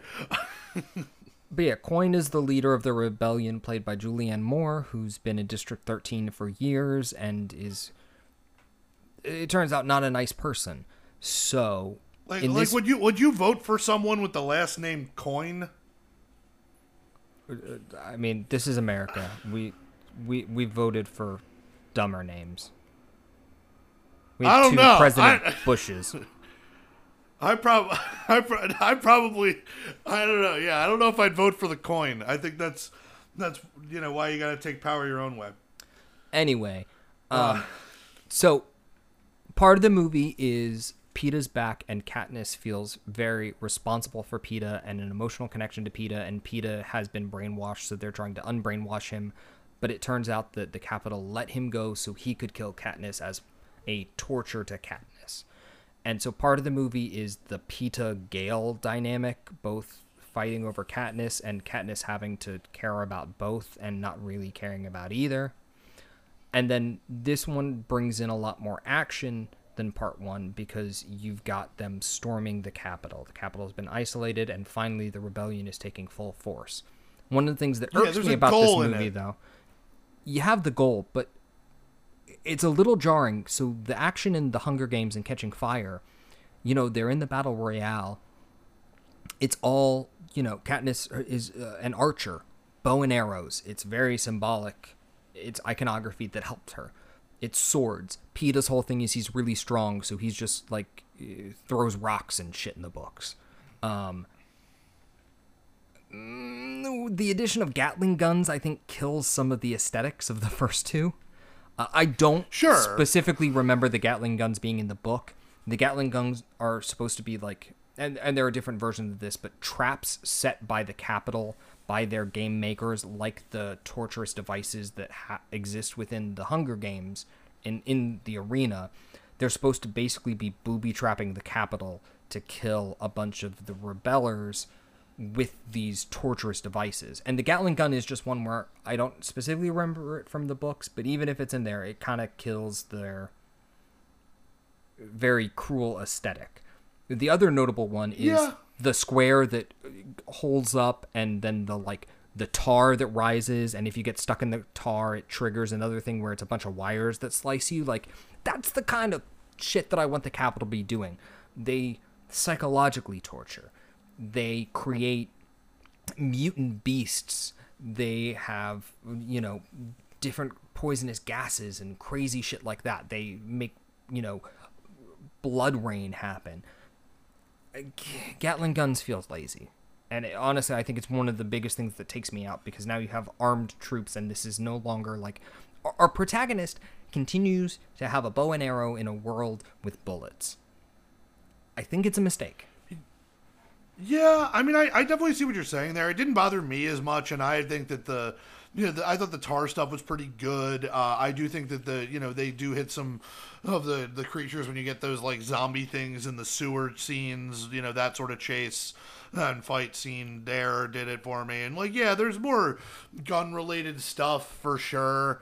Um, but I don't know. Like I, I, I mean, I'm I'm okay with it. I really the big thing that I needed in this was the goal, and that's something that the the third movie didn't have, and this gave it to me. So I was a little bit more, uh, you know, forgiving of, um, you know, aesthetic issues like that. But I get what you're saying. I get you. It certainly helps. Um, this one also, I mean, the stakes are raised. We have multiple characters that die off. Uh, it's a good thing, but it also makes for Like a very depressing Games, you young know? adult film. But uh, more, Well- more characters that we've invested more time in die off. Like, I mean, when Finnick dies, it's no surprise because in a world full of Gatling guns, the man is carrying a trident. Yeah, but he got he. I mean, he's, he gets killed by monsters. So Yeah. Which I think in the books, those monsters are supposed to be like the hellhounds from the first one, not some zombie creatures. I could be wrong, but I thought I had remembered it like that, where the hellhounds are. I assumed he, I assumed it was just the I Am Legend things, but in this world, you know. well, that's kind of what it feels like. Anyway, um, yeah, the other big thing is an overarching plot and theme about these movies is the love triangle between Katniss, Peeta, and Gale. Both of them are from her district. P- Gale is the one that she was kind of in love with, who like she grew up with, and who cares for her family and stuff. And Peeta is the one that she has to go through the traumatic experience with, and has to have a at times very fake relationship with for the sake of the viewers and the Capitol and is forced to. And so there's in the books and in the movies a constant pull and push between these two. Uh i hate them both in this movie. I think she should end up with neither Yeah, I, I would I would argue that one big through line I'm seeing in uh, the Francis Lawrence filmography is that he doesn't do love well. It's not one of his strengths. No, it's not. And I also I uh, Josh Hutcherson is Peeta, and I think he's a better actor than Liam Hemsworth. I think Liam Hemsworth's character is also terribly written, but I think there's just something so strong about Jennifer Lawrence and her character on the page that having her have to like choose between these two fucking idiots, the people that are certainly below her, even if there is trauma involved in all of that. I just kind of hate that at the end of this giant saga, she kind of just ends up being torn between two guys and having to settle for one of them. That's also a thing. She's a little bit more active in this book in, in this movie. In the book, she like gets knocked out and misses the entire ending climax. Which Yeah. is terrible. That wouldn't have worked as well. Um, I also think this movie uh, smooths over. In the books, it is a little bit more apparent that Gale is the uh, more directly tied into the bombing that kills Katniss' sister. No, I, I think it was pretty clear in this. Okay, yeah, I feel like the book just laid it out even more specifically. Like, I'm sure there were more order. words explaining it, but yeah, no, this, I, I thought this was pretty clear. Hmm. This is- But yeah, so Yeah. I I end up. It's a better movie than the Mockingjay Part One, but it's still a very disappointing end to a great two movies.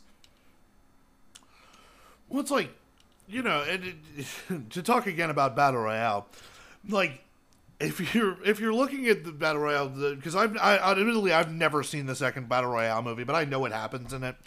Um, I read a bunch of bad reviews, and I it, it just had to look up. Um, but the whole thing with battle royale is in the in the first movie you've got the the battle royale right with the decent Yeah. character development uh, you know and then at the end they take out the game master. That's the that that's the purpose of the movie that's the end of it. And then the second movie becomes previous members of battle royale trying to take down the government that made them go in the first place. And everyone loves battle royale and everyone hates battle royale too. Because the interesting part is battle royale and you still get that like you know, satisfying ending within the context of the original thing. Hunger Games fleshed out across four books. You get two books of that battle royale, and then uh, not four books, uh, three books, but you get what I mean. Yeah. And then the final two movies, third, third book, whatever, they remove you from that battle royale. Right? The Hunger Games are no longer a part of it. There's a line in the fourth movie where they're like, "Welcome to the 76th Hunger Hunger Games," but like. It's not the Hunger Games, right? It's the it's you raiding a raiding a castle. Like it's cool. I'm glad you're doing something as opposed to just making propaganda films like in the fucking third one. But like yeah, I, I, I it's definitely less than what you want as an audience member. You're obviously going to be more interested in what the series is designed to be and what you like in it. So yeah, I mean, I, I, I think ultimately the, the fourth movie ends up being passable because I do think it it ends the the story, and I think it ends the story in a, as far as I'm concerned, from a character standpoint, a relatively satisfying way, all things considered. Though it does go full Lord of the Rings and has like five fucking endings at the end of it, and it's just like end. Okay, we get it. You don't have to. We don't have to talk to your kid a third time. Like, come on. Um, but uh, yeah, it, it's definitely not nearly as good as the first two. Yeah. I, I just realized we haven't even mentioned Donald Sutherland at all during this. He's a major character. He plays the big bad. I think he's good. I think Yeah. his relationship with Katniss, both in person when he's directly controlling her, and their opposition through propaganda and through different tactical moves during the rebellion, I I will say that is a strength of this movie because their direct conflict is always present, I think. Yeah. But my question for you, No, Nick, I mean is I think Don, Don Sutherland, Sutherland's great. He's great in this. my question for you is we, we've gone through three books and four movies who wins this franchise for you Um, I'd say. Uh, oh, I mean, I mean, I think Je- Jennifer Lawrence is the the best. I would say her career went the best route. I think that she was the the strongest element of this for sure. Um, yeah, I think that's. I mean, I, I don't. I, I don't think you can make an argument for anybody else from a reasonable standpoint. i'm gonna make an Like, I think the better else. question is who besides Jennifer Lawrence. i think stanley tucci's name needs to be in there i think he is present in all four of them i think he, he, he's not given a ton of time i believe particularly in the fourth one um but i think he just kills it and brings it in every scene and I definitely think this introduced a whole new wave of moviegoers to Stanley Tucci. And I want to say that this has certainly helped his career in mainstream Hollywood.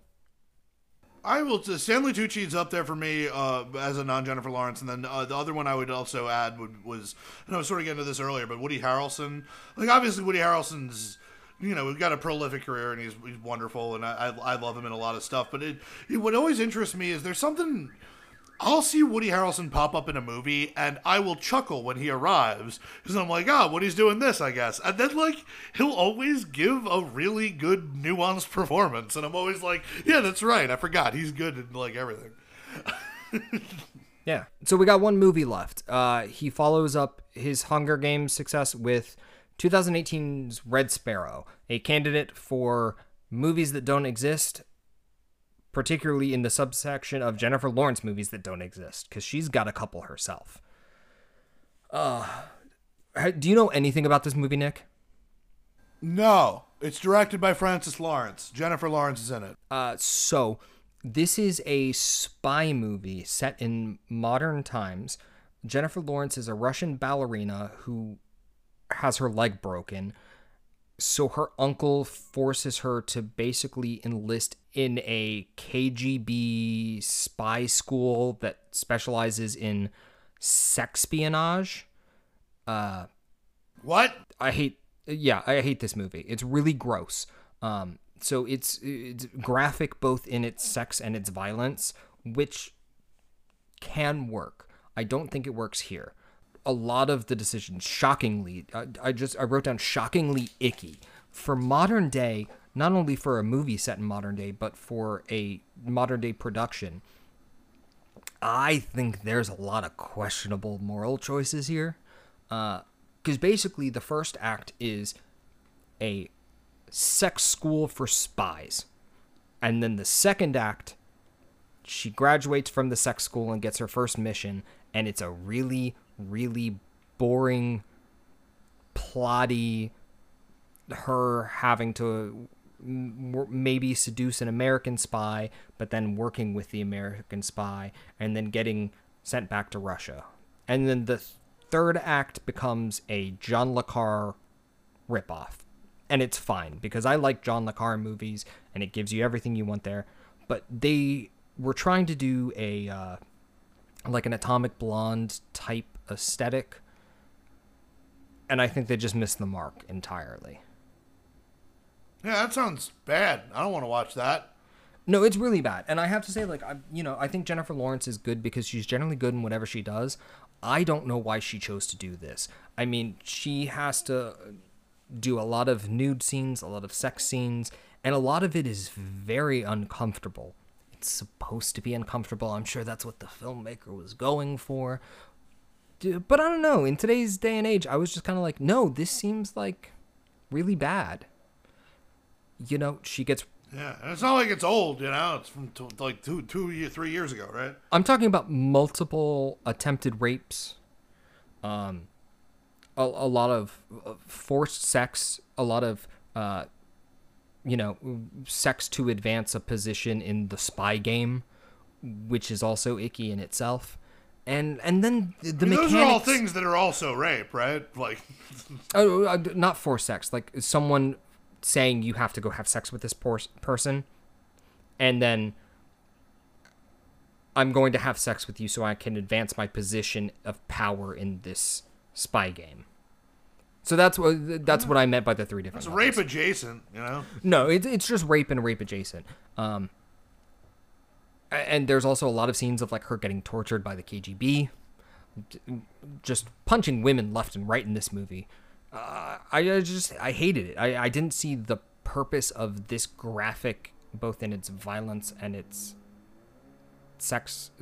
Did you look into it all, like why why it was made, or what was like the? It's another adaptation from a book. Uh, I know that they, in adapting it to the movie, they narrowed the character perspective to really make Jennifer Lawrence's character the lead.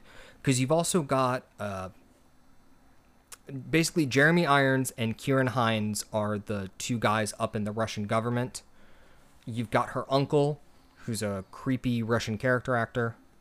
And then the American spy is played by. Jason Biggs, American Pie. You're talking about American Pie now, right? Yes. Cool. Joel Edgerton plays Nate Nash, the Oh, yeah. American spy. That that guy who's in that thing. Yeah. And so you got your overarching plot is Joel Edgerton is a American spy who's working with a high-level Russian spy. And the Russian government wants to figure out who their who the traitor in their midst is. So they enlist Jennifer Lawrence to seduce him and get the information out. And then they throw in a big subplot that is Mary Louise Parker is a um, head of staff for a U.S. senator who's going to sell secrets, and Jennifer Lawrence gets those secrets for the Russian government, but also works with Joel Edgerton to expose Mary Louise Parker. So it's just like you get really bogged down in spy shit in the middle, and it's not fun spy shit. And then the third act is how is it all going to resolve? We're going to find out who that big bad is. I've only mentioned a couple characters, so you can guess there's really one of two options that's going to go there, and it's the one that you think it is. I, I just. I think it is a poor John Le Carre esque spy movie. And if you're a big fan of John Le movies, you're probably going to get totally turned off by the first act in particular of all the sexpionage stuff, which, Nick, is apparently like a kind of real thing. It's debated in circles, but it's thought that like the Russian government did kind of do some stuff like this for a time. Just take attractive members of the army and like train them how to sleep with people for secrets and stuff. Yeah, yeah, I mean that makes sense. This sounds bad. So it's not like there's a an implausibility factor. It's just like it, I think anyone who likes the classic John Le Carre stuff is going to be turned off by the graphic violence and the graphic sex. Anyone who is into that is going to get totally fucking bored by the second and third act. And it, I, Yeah. I, I leave asking, who's it for? Because it's not for Jennifer Lawrence fans. They are generally, you know, she still has a young adult fan base. I think that she's certainly stretched herself with dramatic roles and things like that. But like, you know, Jennifer Lawrence in a spy movie called Red Sparrow. Oh, turns out it's hard R. So I don't know what you're doing Right. there. I don't think it's bringing anything stylistically that is better than Tinker Tailor Soldier Spy or any of those stuffy British spy films. The Spy Who Came In from the Cold. well, it's all but there's more of stuff. penetration, you know. It's, There's more penetration, but then it also doesn't have like the crazy action sequences or the hyper visual stylistic choices like an Atomic Blonde. right. So that's where I end with it. I don't think Red Sparrow is particularly good. I can't recommend anyone watch it. Uh, I hope he goes on to better things. And the good news is, I mean, Francis Lawrence has some big projects lined up.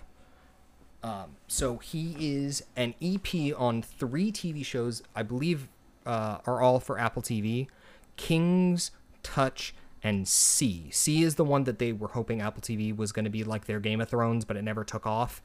Um, it was starring Jason Momoa. And I guess he parlayed that relationship into his next movie, which is in active pre production right now. is called Sleepland or Slumberland and it is a Jason Momoa vehicle outside of the Aquaman universe. So like I do think he has good things on Oh, the cool. horizon and I hope he continues to work. I just it's just the last one that was kind of a sour taste in my mouth. Maybe the last two. Yeah. But let's wrap it up. Yeah, let's wrap it up and see. Well, you go, let's go top, bottom, hidden gem, and then uh, we'll cut it off because I need to eat some food. This could be really easy for me. Top is absolutely Hunger Games 2 Catching Fire. Yeah, I'm gonna agree. I I have to agree. I can't. I, I can't say anything else. So, I hate when we agree. It's so lame. But like, yeah, it is on Games too for sure. Best movies, man. as a man who has made his career directing adaptations from books, I think it is not only the best adaptation, but also just the best movie as a whole. Yeah, I'm with you. My worst, I'm gonna say Red Sparrow because as a standalone film, it just entirely fails. At least with Mockingjay Part 1, he redeems himself a little bit with Mockingjay Part 2, and I directly know that the source material is garbage in Mockingjay, so I give him that extra sympathy point. So I'm gonna go Red Sparrow worst. Yeah, I gotta go Hunger Games three. Like I think it's objectively the worst of the things he's done. There's I have got stronger opinions about several of his other movies and that that dwell in the negative areas, but like in terms of the closest thing to a nothing movie he's made, for me it's it's Hunger Games three. Cool. And uh, my hidden gem is definitely going to be Constantine. I think, especially in the comic book superhero juggernaut world we live in now, it's definitely one that's underviewed and overlooked. And I also think that it's got enough world building and fun attributes and rules and lore that you could watch it and get something out of it. So for my hidden gem, uh, I'm going to say that OK Go music video. Um, no, actually, honestly, I, I do want to say, like, for hidden gems for him, I don't think he's got a ton of hidden gems as far as I'm concerned. I think most of them are pretty well known, and the ones that uh, are not as known, uh, you, you can skip. But uh, if you were to do anything for this filmmaker, I would say spend some time just watching some of his old music videos. I did a few, I watched a few while prepping for this, and like it's just it's amazing the different worlds he's created in and you know created such some some really iconic imagery to go with. You're talking a solid 15 years of music. It's like i i'd love if- if someone strung together like a supercut of things he did music video wise i'm not going to. But like i do want to give him a lot more credit as a music video director because i don't get to do that very often I guess you could say that is very reflective of his filmography because each of these movies has a very distinctly different world that it's playing in. There might be some common attributes, but like for the most part he is crafting a visual world that is unique to the story and they are varied. Oh yeah, the the biggest thing I learned about him is what a fantastic visual storyteller he is. Like I think that he struggles with romance. I think he sometimes struggles with story, but like at the same time, if you're watching, uh, if, if you're watching a movie directed by Francis Lawrence, it's going to be a visually interesting movie unless it's Hunger, Hunger Games, Games part three. Yeah, Mockingjay part 1. Yeah. Yeah, And I have to say, Mockingjay Part would- 1, a very drastic stylistic world difference than the first two Hunger Games. It's just an ugly one. Yeah. But yeah, anyway, that's that's it for Francis Lawrence. Uh, it's been a fun ride there. Uh, join us next time when we cover uh, the r- man who directed the Russian sequel to American Pie, Russian Pie. Um, Sounds great. Uh, It's the same. It's the same movie, but with a Russian accent. He had six with pie. I heard they even got Sum 41 to do the soundtrack but sing with Russian accents. Is that true? I mean, there's there's not much there's not much else that they're doing these days anyway, right? You know, they've been it's been all downhill since the Hell song. Um, all right. So again, uh, my name is Zachary D'Antonio. I'm Nick DeRiso. Please rate, review, subscribe, all that kind of stuff, so we know you love us. Yeah, check us out on Letterboxd or in Zach's case, Twitter, or in my case, not Twitter. Yeah. And everyone, have a great, safe week, dear listener. Okay, bye. Love you.